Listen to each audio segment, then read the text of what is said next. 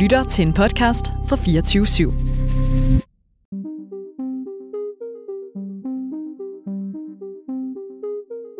Det her er Teknosfæren. Velkommen til.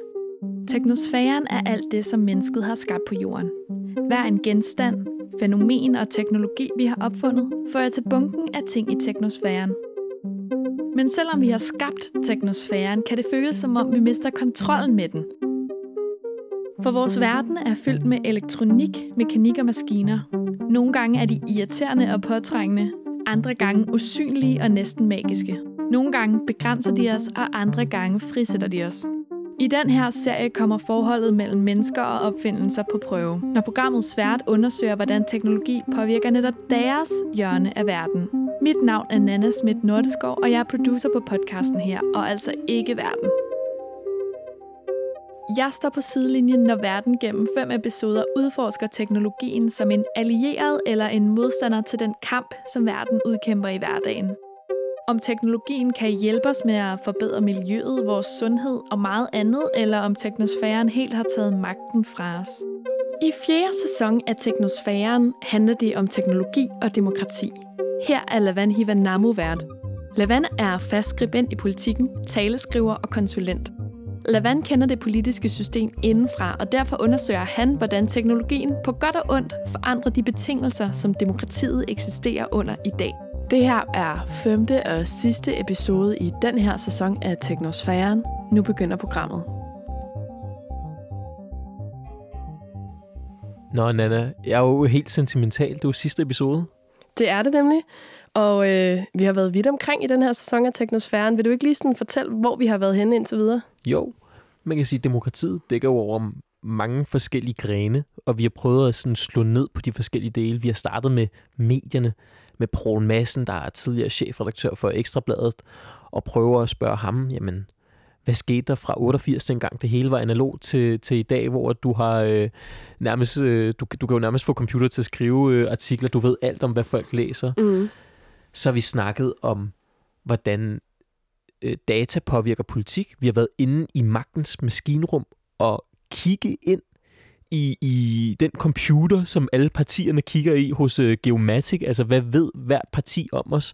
Hvordan bruger man øh, meningsmålinger og data til at lave politikforslag? Og hvad betyder det egentlig for demokratiet? Der havde vi jo en Sune Steffen Hansen, som jo mente, at det rent faktisk var et plus for demokratiet, at man kunne, øh, man kunne bruge data. Det gav en stemme til nogle mennesker, som blev set, som ikke har været set i 30 år. Det synes jeg var en interessant pointe. Vi har været forbi Sende Fanø, debatredaktør hos øh, BT, Mm. i forhold til tonen i debatten. Hvad gør det ved ytringsfriheden, at de sociale medier genererer så mange hadefulde ytringer? Hun har selv oplevet at måtte gå under øh, petbeskyttelse. Ja, og du fortalte lidt om dine egne erfaringer. Ja. Og, øh, og, og hvad det ligesom gør, altså den her selvcensur, som i virkeligheden kommer af, at du får en spand lort i hovedet, når du åbner din Facebook. ja. Og så har vi været forbi øh, Benjamin Rod, som fortalte om, hvad Facebook har gjort ved kommunalvalget. Hvordan han kan bruge det i det politiske arbejde til at forudsige tendenser. Det var vanvittigt interessant at høre. ja. Og hvor skal vi så hen nu, Lavan? I sidste episode af den her sæson af Teknosfæren. Ja, men, men i, i dag, der har jeg det som en lille dreng juleaften. ja.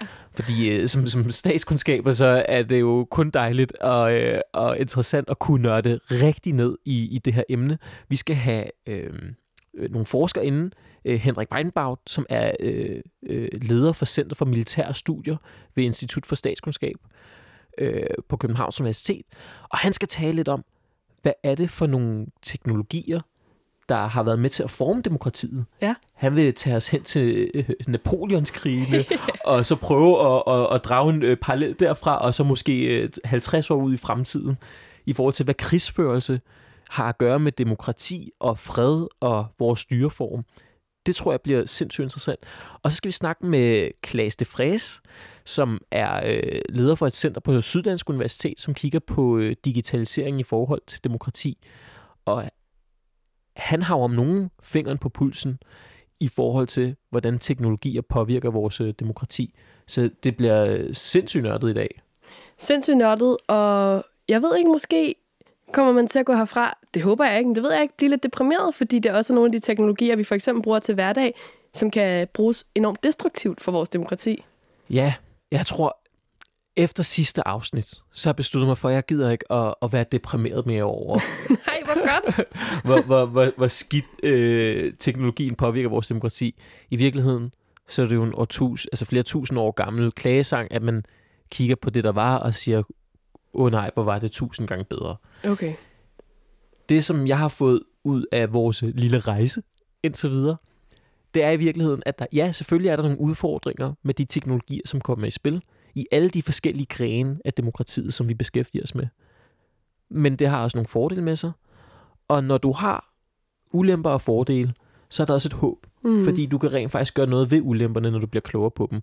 Og det er jo det, vi skal bruge dagens afsnit på. Det er at sige, hvad er det for nogle øh, fordele, der er, men hvad er det for nogle problemer, der er øh, i, i udsigt, i horisonten, og hvad kan vi så gøre ved det? Og det er det, de her forskere skal hjælpe os med i dag.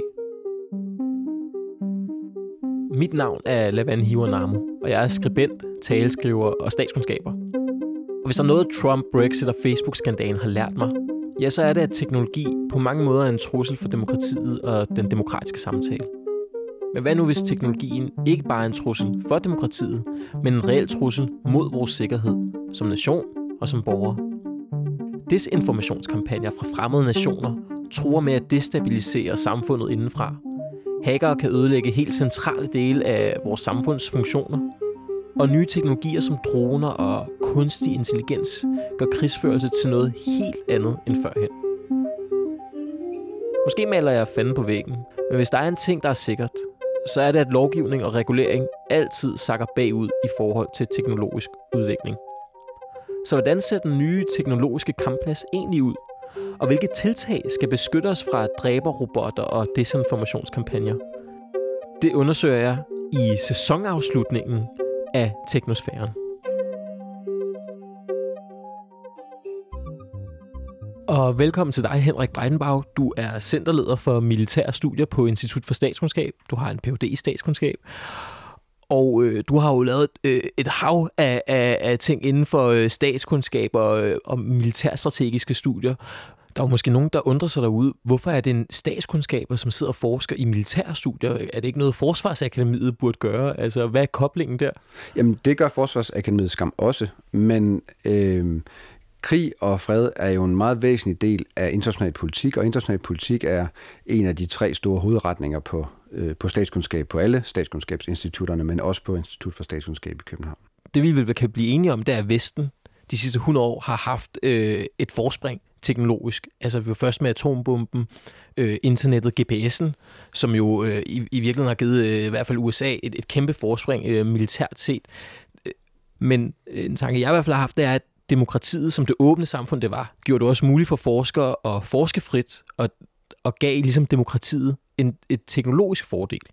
Og der har vi også set en øh, konkurrence mellem styreformer, altså Sovjet og, og Vesten, om hvem der havde øh, den mest bæredygtige styreform, hvem der kunne levere de største teknologiske landvindinger, for eksempel med rumkapløbet, og øh, have den mest økonomisk bæredygtige form. Der vandt Vesten jo.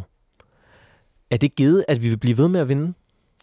Hvis vi skal lave sådan en hurtig øh, verdenshistorisk øh, opdeling i perioder inden for, inden for min levetid. Lad os så endelig gøre det. Den kolde krig, som jo sluttede omkring 89-90, den var i høj grad præget af, øh, er en langsigtet konkurrence mellem to forskellige typer af industrialiserede samfund, nemlig de åbne samfund, demokratierne i, i Vesten, og så de lukkede marxistiske samfund mod, øh, mod Øst. Og de konkurrerede, som du sagde, på, hvem der var bedst til at, at lave teknologi, lave innovation og, og vækst øh, generelt for, øh, for deres økonomier, men også med henblik på at producere militær teknologi, som jo var en del af, som hvad skal man sige, understøttede det våbenkapløb, som de var en del af. Mm.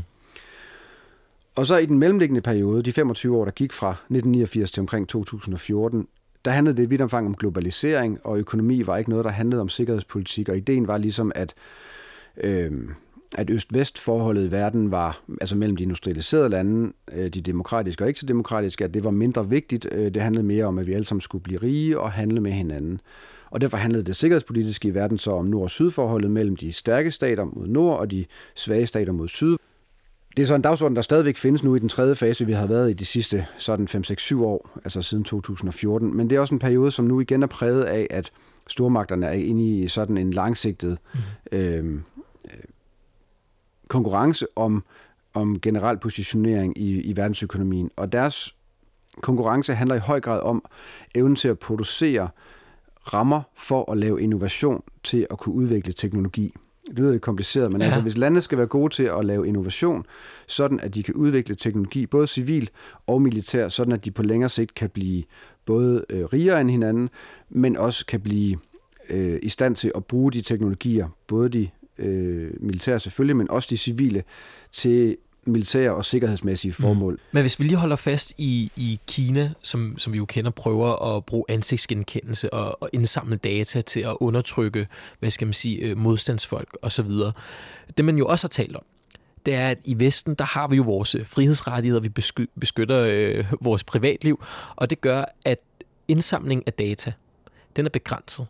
Og det betyder, at virksomhederne, de kan ikke udvikle deres teknologi på samme måde, for de har ikke samme datagrundlag, som kinesiske virksomheder her har. Er det ikke potentielt set på sigt en trussel mod, hvad skal man sige, en af de vigtigste sikkerhedspolitiske øh, værktøjer, som man kommer til at have i fremtiden, hvis software og, og hvad skal man sige, øh, cyberdelen bliver en del af det militære maskineri. At vi simpelthen, fordi vi respekterer mennesker, ikke har mulighed for at udvikle den form for kunstig intelligens og machine learning, som man har i et øh, lukket system? Det er et rigtig godt spørgsmål. Øhm, jeg er ikke så bekymret, men jeg, jeg tror, man skal prøve at se spørgsmålet i sådan den, den lidt større kontekst, jeg nævnte før, nemlig den langsigtede teknologikonkurrence, som de store magter, altså USA og Europa på den ene side, og så Kina og Rusland øh, på den anden side, øh, ser sig selv som, som værende en del i, og, og inden for hvilke de for eksempel bruger en masse penge på at investere i, i kunstig intelligens.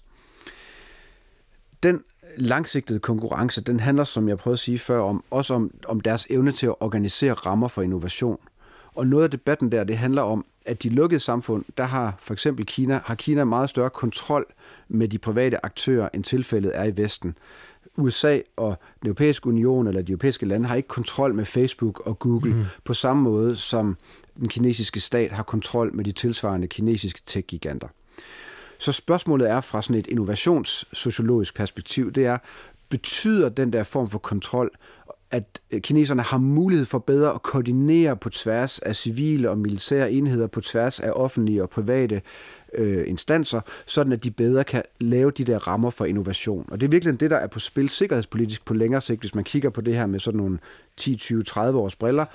Hvis den der model men bedre koordination, hvis den fungerer bedre end de åbne samfunds mere kaotiske, øh, frie setup, så har vi selvfølgelig et problem. Men vi skal huske på, når vi kigger tilbage på den kolde krig, tror jeg, at for det første, så starter vi med en kæmpe fordel. Altså de største firmaer, øh, den største know-how på de her områder, den er vestlig i forvejen. Så vi har allerede ved starten af målstregen et stort forspring før øh, eller nu her, hvor konkurrencen er gået i gang, så er vi en, en halv baneomgang øh, foran. Men endnu vigtigere, så der var sådan en periode i 1970'ernes Europa, hvor stagflationen tog til, øh, og hvor øh, det Vest, Vesteuropa virkede sådan mismodigt og, og øh, øh, og som om, at man, vi havde jo også selv herhjemme øh, en økonomi, der var på vej mod afgrunden. Og, og der var sådan en periode, hvor der var sådan, hvad skal vi sige, demokratisk selvtvivl og vestlig, vestlig selvtvivl på, om, om, om, om det demokratiske samfund nu fungerede godt nok, og, og, og, og, og skulle man i virkeligheden ikke tænke mere på, øh, på femårsplaner og på øh, sådan en robust tilgang ja. til samfundsorganisationen, som kommunisterne stod for. Og det viste sig jo 10 år senere, at det var der absolut ingen grund til at have tvivlet på. Altså, de åbne samfund fungerer bedre, fordi innovation, nye idéer og evnen til at lave kreative løsninger, den øh, fungerer bedre i, øh, i, i friere øh, rammer, hvor, øh, hvor der ikke er centraliseret kontrol. Okay. Nå, men det er jo, øh, det er jo, øh, det er jo det, man hører fra mange sider af, at, at øh, det er jo det, der fordrer innovation, det er den her øh, frie tænkning. Hvis jeg skulle spørge lidt, hvad, er det så kommet bag på at kineserne for eksempel har udviklet øh, hypersoniske missiler? Nej, øh, men det er i virkeligheden et mindre, et mindre det er, det er mere, lidt mere teknisk og lidt mere specifikt sikkerhedspolitisk problem, som øh, selvfølgelig også bundet op på, på teknologispørgsmålet og statens evne Oh, til måske skulle vi lige forklare, dem. hvad hypersoniske missiler jeg kommer, er. Jeg kommer til det. Jeg kommer til det. Øhm, alle langtrækkende missiler er i virkeligheden hypersoniske. Så det, man taler om, når man mener det, det er et, et styrbart sprænghoved, som, øh, som på sådan en øh, meget små vinger, eller på en aer- aerodynamik, som det har, er i stand til at, øh, og, og ligesom øh, glide ind mod sit mål, og så kan det manøvrere undervejs. Så det, det i virkeligheden gør, handler ikke om farten, når man mm. taler om hypersoniske missiler. Det, det i virkeligheden gør, det er, at det er i stand til at manøvrere, og derfor så er det i stand til at omgå missilforsvar. Og amerikanerne har øh, brugt 100 af milliarder af dollars på at udvikle evnen mm. til at skyde øh, missiler ned, altså igen nogen, som flyver med flere tusind kilometer Ja. i timen, skyde dem ned i luften, sådan at de kan forsvare sig mod dem. Det amerikanske projekt har i princippet altid handlet om missiler fra Iran og andre øh, mindre stater. Okay. Det har ikke i princippet handlet om at imødegå russernes missiler. Man har ikke ville pille ved det, man kalder den strategiske balance, altså som øh, med et lidt mere øh, øh, voldsomt udtryk kaldes mutually assured destruction, hvor forkortelsen er MAD, altså tosset.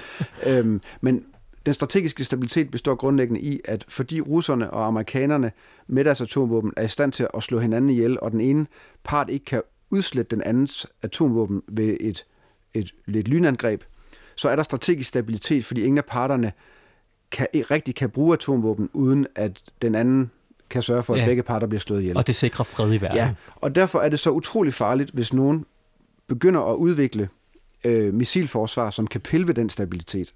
Og det er der, hvor øh, de hypersoniske våben kommer ind i billedet, fordi de er i stand til i princippet at undergrave den mulighed, den Ja. joker, der potentielt kunne ligge i at lave et missilforsvar, som også virkede mod russernes eller kinesernes våben. Så man kan sige, at øh, international politik er jo et, øh, et skakspil, der, der fortsætter indtil øh, solen brænder ud. Øhm, Præcis. hvis, vi, hvis vi skal dykke lidt ned i, hvad fremtidens krig egentlig kommer til at byde på. Vi er jo demokratier, vi går i udgangspunktet kun i krig mod ikke-demokratier. Hvordan tror du, øh, krigsførelse kommer til at se ud om 30-50 år? Der er en meget stor bevægelse i gang allerede, og det har der været de sidste 20-30 år, som handler om at gøre præcis det samme ved krigen og dens instrumenter, som, som vi har set ske med vores hjem. Nemlig en omfattende digitalisering. Så når vi derhjemme oplever det, man kalder the Internet of Things, altså at robotstøvsugeren kan gå på nettet, og mikroovnen kan gå på nettet og sådan noget, så gælder det samme øh, princip for alle militære instrumenter. Altså at man gerne vil kunne binde hele det militære, mm. den militære organisme sammen fra at være en stor analog øh, organi- organisme eller organisation til at være en stor digitalt forbundet organisation. Og den proces har været i gang i lang tid, men der er ved at ske det nu, at øh, båndbredderne er blevet så store, at, øh, at det er muligt at, at få øh, kommunikation i realtid øh, rigtig mange steder øh, rundt i systemet, som giver en masse nye muligheder for, øh, hvad skal man sige, for det, det militære håndværk i forhold til at kunne agere hurtigere. Hvad betyder det konkret? Jamen det betyder, at, at øh, evnen til at kunne øh, identificere og udpege mål øh, og, og bekæmpe dem, og konstatere, at de er blevet bekæmpet, og finde nogle nye mål, at den cyklus, Ja. ja. som er, som er den, den grundlæggende sådan, øh, øh, kampens cyklus, den kan, den kan lukkes meget hurtigere. Og hvis du, hvis du mestrer den evne hurtigere end modstanderen, så kommer man ind i, i det, man kalder modstanderens øh, beslutningskredsløb. Hvis du kan beslutte at kæmpe, se, beslutte ja. at kæmpe hurtigere end modstanderen, så svarer det til, at man, ligesom når man ser en film, hvor folk er i stand til at, at give den anden person tre lusinger, før den har åbnet øjnene, så kan du altid, altid bevæge dig hurtigere end den anden, og så vil du altid vinde. Og det vil sige, kampen om at kunne udvikle øh, digitaliseringsteknologier, ja. Både i forhold til sensorer og kommunikationsnetværk, men også i forhold til big data og kunstig intelligens, i forhold til at sortere i alle de data, der kommer ind, så man faktisk kan træffe beslutninger. Den kamp er en teknologiinvesteringskamp, fordi den, der vil udvikle evnen til at lave den form for øh, øh, digitalt drevne militære netværk, først vil stå med en enorm stor fordel. Og derfor er det en væsentlig del af både det, kineserne gør, og det øh, amerikanerne gør, mm. når, de, når de investerer i deres, øh, i deres militær. Og derfor gælder det selvfølgelig også for, for NATO-lande som Danmark, at vi er en del af den, af den proces. Det er godt nok interessant. Hvad kommer det til at betyde for... Fordi en af de ting, som gør krig rigtig vanskeligt i demokratier, vi har jo hørt det før med, hvor mange menneskeliv kostede Afghanistan også, og Irak-krigen, ikke? Så, så gør vi det op i, hvor mange kister vi har taget hjem, og var det så det værd? Hvis man nu forestiller sig, at man i fremtiden kan føre krig, uden at risikere menneskeliv på samme måde, vil det så ikke betyde, at det er langt nemmere for politikerne på Christiansborg at engagere sig militært i et eller andet styre langt væk, øh, som de danske vælgere ikke rigtig behøver at forholde sig til? Fordi når der ikke kommer soldater hjem i kister, jamen så har man jo heller ikke det problem at forholde sig til politisk. Jeg tror, i forhold til det her ønske om at udvikle øh, i stigende grad integreret og digitaliseret militære ja. øh, netværk, forstået som inklusiv dem, der øh, kæmper, altså ikke kun som øh, kabelnetværk, men der alting er netværket mm. op med tillægsord. Der er et af de springende punkter, er jo evnen til at udvikle autonome øh, våbensystemer. Og, og der er igen en, en ting, som viser tilbage til øh, spændingen mellem de åbne og de lukkede samfund, fordi øh, de demokratiske lande, som typisk også er de, er de åbne, øh, har ekstremt svært ved at acceptere, at, at man tager øh, at man tager mennesket helt out of the loop, altså ud af beslutningscyklusen, ja. i forhold til brugen af dødelig magt. Det er meget, meget svært for nogen øh, at kunne forestille sig, at det vil kunne ske. Ja, at en robot får lov til at skyde. At en robot får lov til at tage beslutninger ja, om at skyde. Det det. Ja, ja, præcis. Øhm, andet end i nogle helt ekstreme situationer, som hvis man har erkendt, at der er et angreb på vej, og der er en, øh, og der er en, hvad skal man sige, der er en ren militær til militær logik, mm. der er til stede, så kan man, kan man altså sådan nogle selvforsvarssystemer, der sidder på øh, skibe for eksempel, øh, som er beregnet til med sådan maskinkanoner at skyde øh, missiler ned, Ja. Øhm, de, de er grundlæggende fuldautomatiske, men det er, det er sådan en, en ek, ekstrem selvforsvarssituation, kan du, ja. kan du godt Øh, og de skyder jo øh, missiler ned, ikke mennesker. Det er jo i hvert fald meningen, ja, præcis. Men, men det er også meget sjældent, at mennesker kommer flyvende med 5.000 km i timen. Det er det. Så, så, øhm, men men, øh, men der, der er en, her er der en, en stor principiel ting, som ikke er afgjort endnu, og det er, om for eksempel kineserne vil være villige til at udvikle reelt autonome våbensystemer. Med autonome, øh, så er det kunstig intelligens, vi taler om. I, øh, ja, og som, men, og det, det er sådan set lige meget om det er kunstig intelligens, men det, er, det vil de selvfølgelig være drevet af. Ja. Altså, kunstig intelligens er jo grundlæggende bare software, der virker. Det er det. Øhm, så, øhm, men pointen er bare her, at, at det der princippet er, er principielt forskelligt for de her, det vil så være, at de får lov til selv at træffe beslutninger om, hvornår de bruger dødelig magt. Altså selv at identificere mål og træffe beslutningen. Og en ting er at bruge øh, kunstig, intelligens, kunstig intelligens til at kunne lave øh, targeting, altså identifikation af mål. Noget andet er at træffe beslutningen om at skyde. Øhm, og hvis du først har sådan en dræberrobot sat i gang, så er vi altså over i det rene Terminator-land, ja. altså af øh, Arnold Schwarzenegger-filmen. Øh, fordi så, så, øh, så, så er det en helt anden form for krigsførelse. Og den, den, den normative diskussion om, hvorvidt at, øh, hvorvidt at man kan blive enige om øh, på global plan og ikke at udvikle de her systemer, mm. det er et af de store spørgsmål i de kommende 10-20 år, om der, om der, om der er villighed til at skrive under på øh, ikke at gøre det, og så også til faktisk ikke at gøre ja, det. Det er jo en vild uhyggelig tanke, at, at man skulle have sådan nogle Terminator-robotter, hvis man skulle øh, billedligt gøre det, som render rundt og kan, kan træffe beslutninger om at slå ihjel. Her til sidst, nu ved jeg godt, at I forskere hader at, øh, at skulle komme med et gæt øh, ud i fremtiden, men måske kan vi så tale om, øh, hvad skal man sige, din, din egen vurdering. Er du bekymret for fremtidens øh, teknologiske kapløb? Jeg, jeg tror, i det store sådan sikkerhedspolitiske øh, spil, så er jeg i virkeligheden rimelig konfident. Øh, altså Vesten er stærk, og, og demokratierne og de åbne samfundsprincipper forbundet til, til de stærke værdier, der, der underligger dem, øh, det skal der alligevel meget til at rykke ved. Øh, jeg er bekymret for øh, amerikanernes evne til ikke at blive tosset, øh, fordi deres funktion i forhold til at fastholde det der samlede øh, puslespil af, af, af både af værdier og styrker, er ekstremt vigtig. Så for mig så er det den største bekymring internt i Vesten, det er, hvordan amerikanerne udvikler sig. Men mere generelt i de åbne samfund, så som vi kigger ned på samfundsniveauet og ikke op på det sikkerhedspolitiske niveau, ned på samfundsniveauet, så tror jeg, at udviklingen af nye digitale teknologier, inklusiv øh, Øh, kunstig intelligens og evnen til at lave øh, undersøgelser af big data øh, på den måde, det forrykker magtbalancen mellem staten og borgeren, også i vores lande. Så den statslige kontrol, vi ser i de lukkede samfund, altså kinesernes overvågning, det er noget, vi skal være særdeles meget opmærksom på i vores egne lande. Og et land som Danmark for eksempel er vi ikke særlig gode til at øh, stille spørgsmål ved statens magt, og staten er i sig selv ikke særlig god til at stille spørgsmål ved dens egen magt over for borgeren, og den skal passe på, fordi medierne øh, og teknologiudviklingen gør jo ikke noget i sig selv, men i det her tilfælde gør øh, big data og digitalisering det er utrolig meget nemmere at skabe overvågning og indsigt mm-hmm. på statens vegne, og det forrykker magtbalancen mellem staten og borgeren, og det gør i princippet det demokratiske rum en lille smule mindre.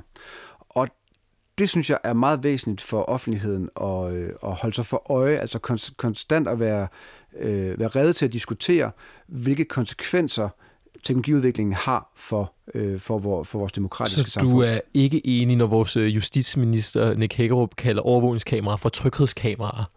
Det er Nej. overvågningskameraer. Det er overvågningskameraer, og jeg vil sige, det er utrolig vigtigt for politiet at, at have øh, gode virkemidler, så, så jeg er sådan set enig i, at, at, øh, at, at de bidrager til tryghed, men det er ikke det samme som at sige, at de er tryghedskameraer, fordi øh, hver gang vi får taget en lille smule af vores frihed, så er det ikke sikkert, at vi får den igen, og derfor er det vigtigt, at der konstant i offentligheden også er en samtale om balancen mellem øh, statens magt og, og, og borgernes frihedsrettigheder. Henrik Breinbach, lad det være det sidste ord. Tusind tak, fordi du kom forbi og delte din viden med os. Selv tak. Okay, Lavan, du taler med Henrik Ø. Breitenbach, men hvad egentlig med sådan sociale medier og sådan noget? Det spiller jo også en ekstremt stor rolle i vores dagligdag. Hvilken rolle tror du, det spiller, og, og hvordan vil du snakke med Klaas de Fræs om det? Jamen, det han skal gøres klogere på, det er, hvor meget fylder desinformation. Han skal prøve at fortælle os, hvad er det konkret, man gør han, øh, jeg tror, jeg vil spørge ham, hvis nu jeg var en diktator, hvordan ville han så rådgive mig til at destabilisere nogle vestlige samfund? Okay, ingen gode idéer til folk derude. nej, nej, det var det. Og så skal jeg byde velkommen til dig, Klaas de Fræse. Velkommen.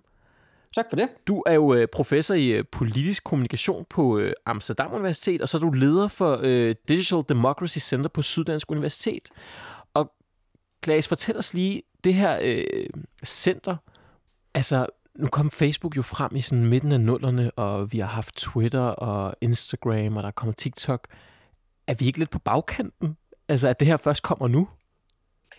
Altså, jeg vil sige, det er i hvert fald ikke det første center i verden, der vil sætte fokus på nogle af de her, på nogle af de her ting. Men øh, når det så er sagt, så er vi i Danmark øh, midt i en udvikling, hvor der er, er, er indtil flere af universiteterne, der prøver at sætte fat på det her. Der er nogle af de store fonde, der har fat i temaet. Og jeg vil nærmest sige, at vi kan jo ikke have nok forskning inden for mm. det her område, fordi på længere sigt, altså vi kommer til at få nogle delsvar, sådan empirisk funderede delsvar, men på længere sigt, hvis man zoomer lidt ud igen, så er det jo nogle svar, der skal, der skal bidrage til, at vi siger, hvordan er det egentlig, vi vil indrette fremtidens digitale samfund, og der har vi altså brug for den her forskning, ja. også i Danmark. Og men hvad, hvad, hvad, hvad peger den internationale forskning indtil videre på? Altså, hvad, hvad, kan vi, øh, hvad kan vi lære af de sociale medier i forhold til demokratiet eller øh, digitaliseringen? Altså overordnet set, så tror jeg, at vi har været igennem sådan en, et, først næsten et, et årti, hvor alle jo kiggede på de her nye platformer som værende befriende og demokratiserende, og, øh, og de skulle øge deltagelsen, og det skulle øge det politiske engagement, og hvad skal man sige, optimismen var, var, var voldsom i forhold til de her digitale teknologier, og så er vi næsten røget over i den helt anden grøft øh, i de senere år, hvor der er meget stor opmærksom på, hvad gør de i forhold til at danne filterbobler og øh, delmiljøer og polarisering og radikalisering radikalisering. Og det er selvfølgelig vigtigt at, at, at nok sige, at jamen, i et samfund, og, som, som, som det danske er indrettet, er der nok lidt om snakken i begge ender, at der er et potentiale, der skal, der skal, der skal kunne benyttes. Øh, og så er der nogle fareting og nogle signaler, vi skal være opmærksom på. Og det kommer altså også til at være en dialog blandt andet med de store øh, tech-platforme fremadrettet, mm. om hvordan vi kan lave nogle spilleregler. Fordi det er jo et af de ting, som der virkelig, uh, tror jeg, at vi har fået øjnene op for som samfund, men også som forskere at sige, at vi har jo faktisk kreeret nogle samfunds institutioner som virksomheder, som er så store, øh, men egentlig er underrettet så få spilleregler. Ja, og, og når, nu hvor vi er ved, ved de store øh, tech-giganter, så du, jeg tror, de fleste af os kommer til at tænke på Brexit og Trump, hvor at der er nogle magter, som for eksempel Rusland, som begynder at blande sig i vores valg, altså som prøver at destabilisere vores øh, demokrati. Hvad ved vi egentlig om, om det fænomen? Altså, vi ved sådan nogle enkelte nedslag på nogle eksempler på uh, troll factories i St. Petersborg og noget, uh, enkelte typer af desinformation, som er, er, er rent faktisk er blevet, er blevet identificeret. Men en af de store udfordringer lige nøjagtigt ved det her emne er, at der er så meget, at vi sådan sandsynligvis ikke ved. Og det er dels selvfølgelig med at gøre, at noget af det her det bliver gjort sådan lidt i baggrunden, øh, og det er tit er med anonyme øh, øh, hvad hedder det, accounts. Øh, men der er også en stor forskel på, om vi kigger på de lidt mere åbne sådan netværk, for eksempel som Twitter, eller, eller de åbne og delte sider på, på Facebook, eller vi går ind og kigger på nogle af de mere lukkede grupper, og hvis vi går ind og kigger også på de mere sådan, øh, altså, øh, ja. virkelig lukkede platforme, for, som for eksempel WhatsApp og, og, og Messenger, jamen der har vi jo hverken som forskere forskere eller som samfund jo i mm. virkeligheden nogen som helst indblik på, hvor stort det her fænomen er. Men Klaas, prøv lige at, lad os sige, at jeg var en, øh, en diktator, og jeg gerne ville destabilisere øh, det kommende svenske valg. Hvad skulle jeg så gøre? Ja, det er selvfølgelig, man skal passe på ikke at sige, jamen det, så skal du gøre sådan og sådan, og så, og så få det til at lyde som om, at der er en, en, en, en, en sådan facitliste i forhold til at destabilisere det, det svenske demokrati. Uh, men der er selvfølgelig elementer, som man kan sige, jamen her bør vi være varsomme, og, og, og modsatrettet er der, er der nogen, der kan gøre brug af det her. Uh, det kommer lidt an på, hvad du som diktator gerne vil opnå. Mm. Uh, vil du gerne opnå, at der er enkelte partier eller strømninger i, i det svenske samfund, der ved næste valg gør det rigtig godt, og vil du gøre det ved at prøve at straffe og udstille nogle af dem, som har magten pt. Eller er du, inter, sådan, er du mere sådan in the long game, at du gerne vil være med til at prøve at skabe usikkerhed og utryghed i det svenske samfund, så det på længere sigt bliver et samfund, der er mere, mere ustabilt. Det er vigtigt at, at, at, at vælge som, som, som din første, første strategi. Interessant. Jamen, det, okay, så, jeg, så som diktator, der har jeg to øh, valgmuligheder i forhold til, hvordan jeg vil påvirke øh, det svenske demokrati, hvis jeg vil destabilisere dem med digitale øh, hjælpemidler. Men så gør jeg lige klogere på, hvad er det konkret, man så gør som, øh, som en diktator i forhold til at, øh, at påvirke, øh, hvad skal man sige, vestlige demokratier? At man kan tage, altså hvis du i første omgang bare vil sige, nu vil jeg gerne have, at, øh, at balancen tipper lidt øh, i forhold til det næste valg, og det skal siges med sådan et ret vigtigt caveat up, up front, at, at det er selvfølgelig heller ikke så nemt, at man bare kan gøre det her, fordi øh, så vil det ske i alle valg øh, hele tiden. Men øh, så kan du gå efter selvfølgelig at, at, og prøve at skade øh, nogle af de etablerede og øh, øh, sådan, øh, større svenske partier, øh, påpege, hvor deres svagheder har ligget, sætte nogle informationer i spil, som enten har sådan en delvis øh, øh, øh, relevans i, i en sandhed, eller som er helt usande, få dem kørt ud i nogle af de her grupper, sørge for, at de får traction og opmærksomhed på sociale medier. Typisk ser der, vi så også, at der kommer en interaktion mellem de sociale medier og de klassiske medier. Det bedste, du næsten så kan få til at ske, det er, at en af de her historier bliver en del af pressen og af de store tv, nyheds- og aktualitetsudsendelser. Øh, øh, øh og så har du ligesom den her dynamik, øh, hvor du kan være med til at skade øh, dine politiske modstandere, og derved måske de facto hjælpe øh, andre politiske partier. Okay, og hvad så hvis jeg vil destabilisere øh, det svenske samfund på lang sigt? Ja, hvis du mere tænker, at det her det, det handler ikke om det næste valg, men det handler måske om, at inden for det næste årti vil jeg gerne have et Europa, som er mindre stabilt, og hvor at den, øh, både den politiske og den sociale sådan, modsætning virkelig er spillet op, jamen, så kan du gå ind og virkelig øh, spille op til historier, som handler om ulighed, som handler om immigrationsspørgsmål og integrationsspørgsmål. Nogle af de temaer, som vi har set øh, i de senere 10-15 år, også i europæisk politik, at det kan virkelig være med til at splitte samfund og få en samfundsdebat til at være overophedet markedet. Og jo mere du kan få de historier og emner op øh, øverst på dagsordenen igen, jamen jo mere ser vi også, at, der, at, at vi mm. kan vende tilbage til en periode, hvor øh, at, at den her splittelse og usikkerhed øh, er meget central. Og Klaas, du, du griber jo ikke de her øh, råd til, til mig som fiktiv diktator ud af den blå luft. Det er jo fordi, vi har set det. Kan du ikke prøve at ramse op, hvad for nogle valg har vi set, at fremmede magter er gået ind og blandet sig en lille smule?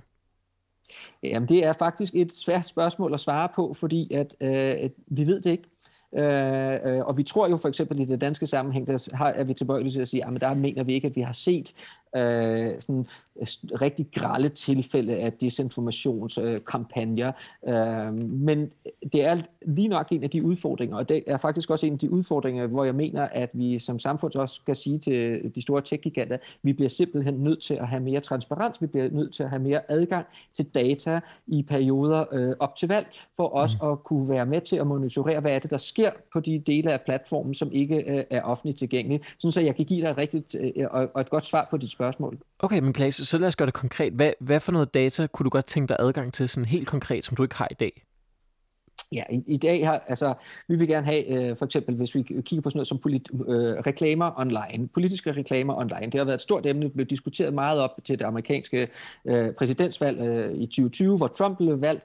Det førte os til, at Twitter for eksempel sagde, ved du, vi stopper, det er simpelthen for, det er for kompliceret det her, det er, er, er for betændt, mm. så vi stopper med at have politiske reklamer på vores platform, hvilket vi så i øvrigt ikke rigtig ved, om det er sket, fordi det er ikke blevet defineret, hvad der så, altså man kan ikke som politisk parti, parti købe en reklame, men det kan godt være, at der stadigvæk er reklamer for tredje aktører, som har et politisk budskab. Men når det så er sagt, så øh, det vi jo rigtig gerne vil vide, det er, øh, hvor mange øh, politiske reklamer hvad er der. Er det for nogle kriterier, de er købt ind på? Hvem er det, de gerne vil øh, microtargete? Hvad er det for nogle grupperinger? Hvad er det for nogle budskaber? Alt det bør være transparent.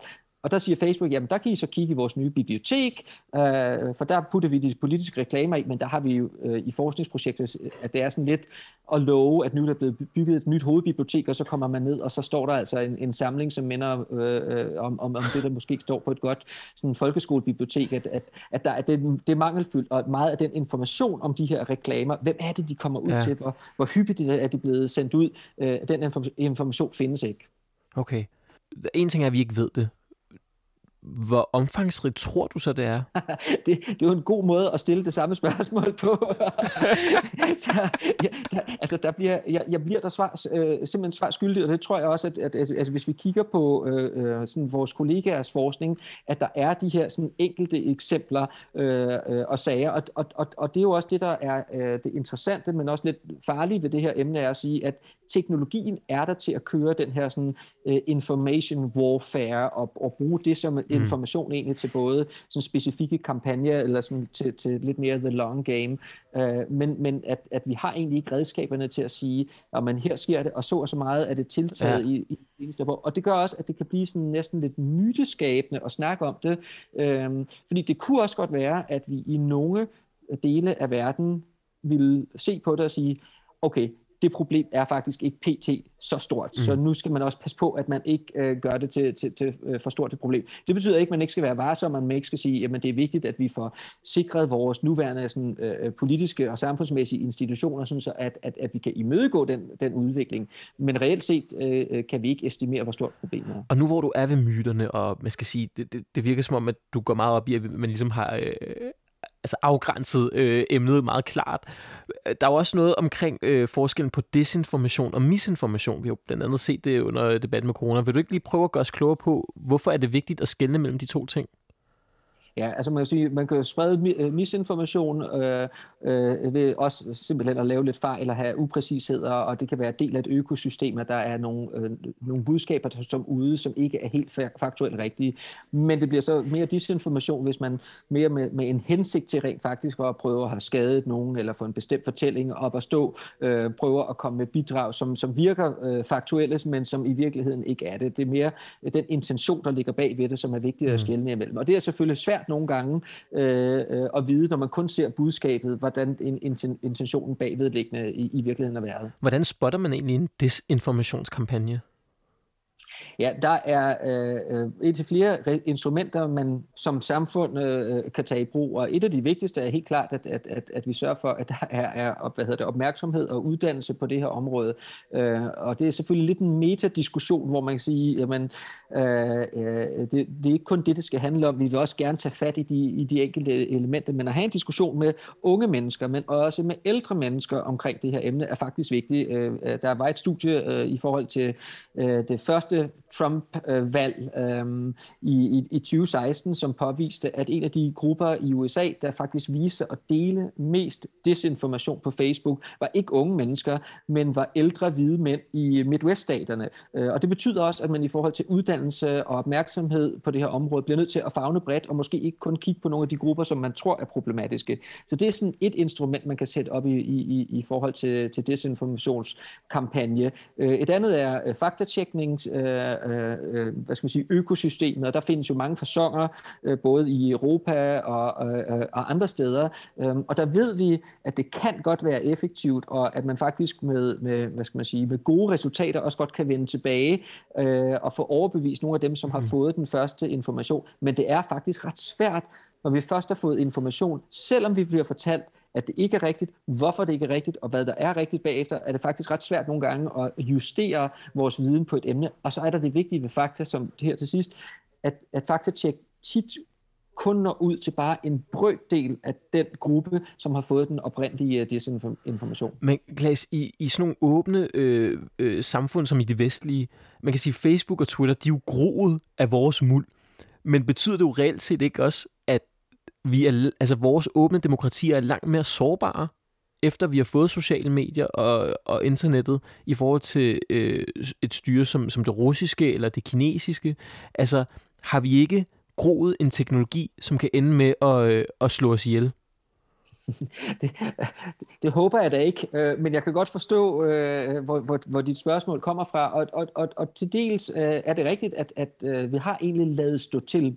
Og hvis man kigger tilbage i de, i de seneste 100 år, er det også interessant, at vi har lavet stå til, hvordan øh, tech-giganter har fået en indflydelse, som om os jo virkelig går til sådan kernen af demokratiske processer. Da radio kom til, da pressen kom til, da tv kom til, var der jo store diskussioner om, hvordan skal det her reguleres? Hvad er det for noget indhold, der må være med? Hvordan skal det her overhovedet se ud? Fordi man havde en fornemmelse af, at her har vi en teknologi, der kan være potentielt set farlig. Den kan bruges til propaganda, den kan bruges til at destabilisere kritisere.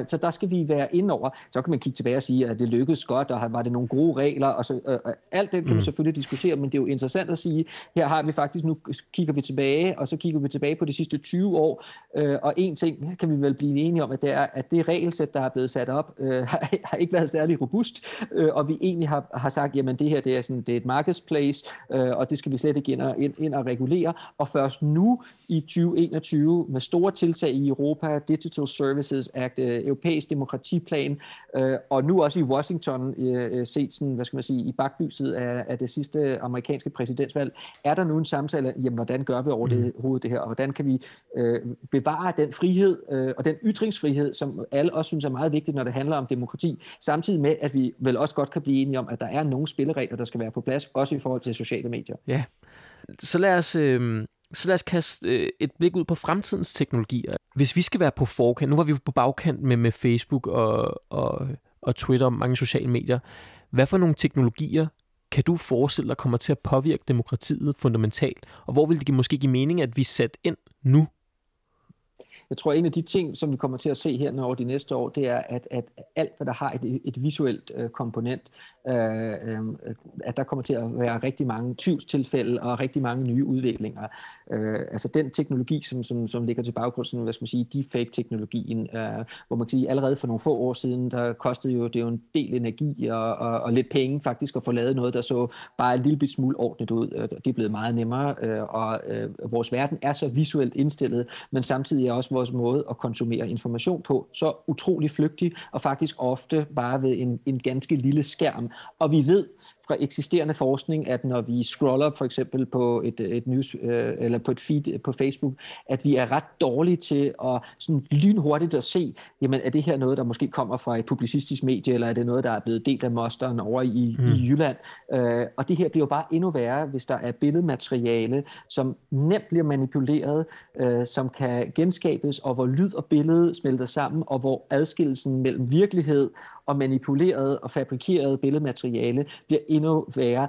Der kommer jo til at være en situation, hvor øh, at man kan manipulere med politiske ledere, hvor der måske endda vil være øh, overvejelser om at øh, gengælde aktioner eller tage diplomatisk øh, øh aktion i forhold til noget billedmateriale, som ikke er blevet autenticitet øh, øh og verificeret. Så jeg tror, alt hvad der handlede om billedmateriale, øh, i de næste år kommer til at være en enorm udfordring, øh, fordi det er så omsogribende, og vi er blevet så vant til at, mm. at, at, at leve i en meget, meget flygtig visuel kultur. Men er vi der, hvor vi skal, altså, der skal være 10 års fængsel eller 5 års fængsel for at, at manipulere med kommunikation? Altså, er, er det det, som du efterspørger, efterlyser? Skal det være øh, en krigshandling? Og, øh, og øh, og hvad skal man sige, eftergive Obama eller Biden i det her tilfælde. Ikke? Hvis Rusland gjorde det, jamen, svarer det så til, at man smider en bombe et sted? Er det derhen, vi skal hen?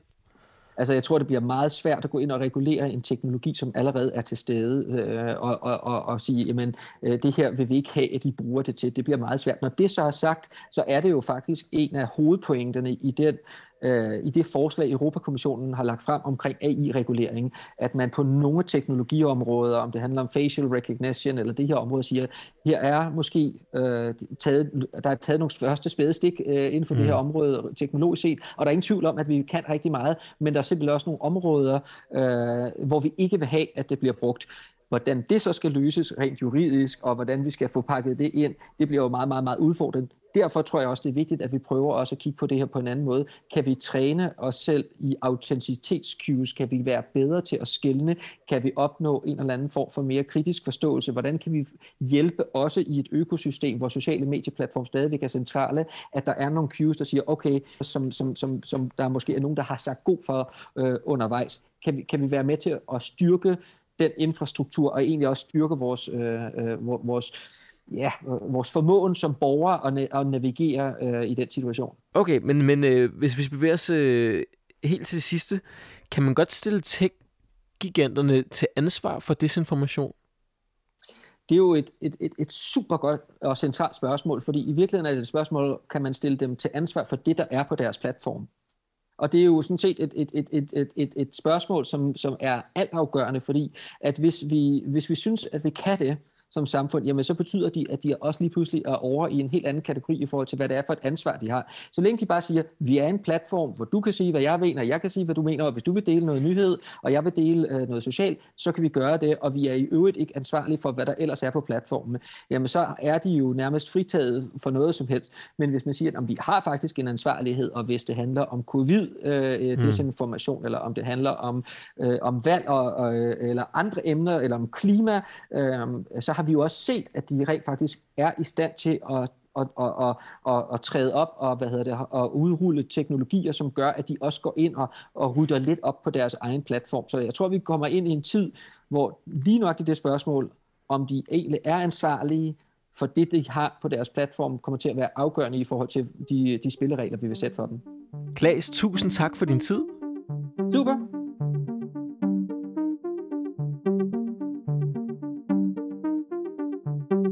Okay, Lavan. Altså, øhm, jeg var enormt glad for det, du sagde i starten af den her episode, hvor du sagde, at hvis du havde lært noget igennem den her sæson, så var det, at som jeg hørte det, at teknologien hverken er god eller dårlig. Altså, den er et redskab, og, og hvis der er, øh, når den også er lidt god, så er der også et håb for, at den kan blive bedre. Nu har du snakket med Henrik Ø. Breitenbach, du har snakket med Klaas de Fræs. Er du stadig håbefuld på teknologiens vegne? Ja, det vil jeg sige. Vi skal heller ikke gøre os nogle illusioner. Nej der er store problemer med desinformation. Vi kommer til at stå i nogle etiske dilemmaer i fremtiden i forhold til, hvad den teknologiske udvikling kommer til at gøre for vores krigsførelse. Det harmonerer ikke med demokrati. Og man kan bare sige, international politik, konkurrencen mellem lande, der er det de stærkes ret. Der eksisterer ikke regler. Og på, på den front, der kan vi jo risikere at komme bagud i kapløbet hvis vi får en, en stormaks øh, konkurrence igen, som vi så det mellem øh, øh USA og Sovjet. Og meget tyder på, at Kina de, de tager en indtrædende plads på den internationale scene. Vi har set det i rumkapløbet. De er landet på The Dark Side of the Moon, hvor de vil prøve at etablere en base. De er i gang med, et, øh, med nogle øh, hypersoniske missiler, som øh, svæver i rummet og så at sige øh, slår ned øh, et givet sted på planeten. Det er jo lidt uhyggeligt, men vi må jo håbe på det bedste.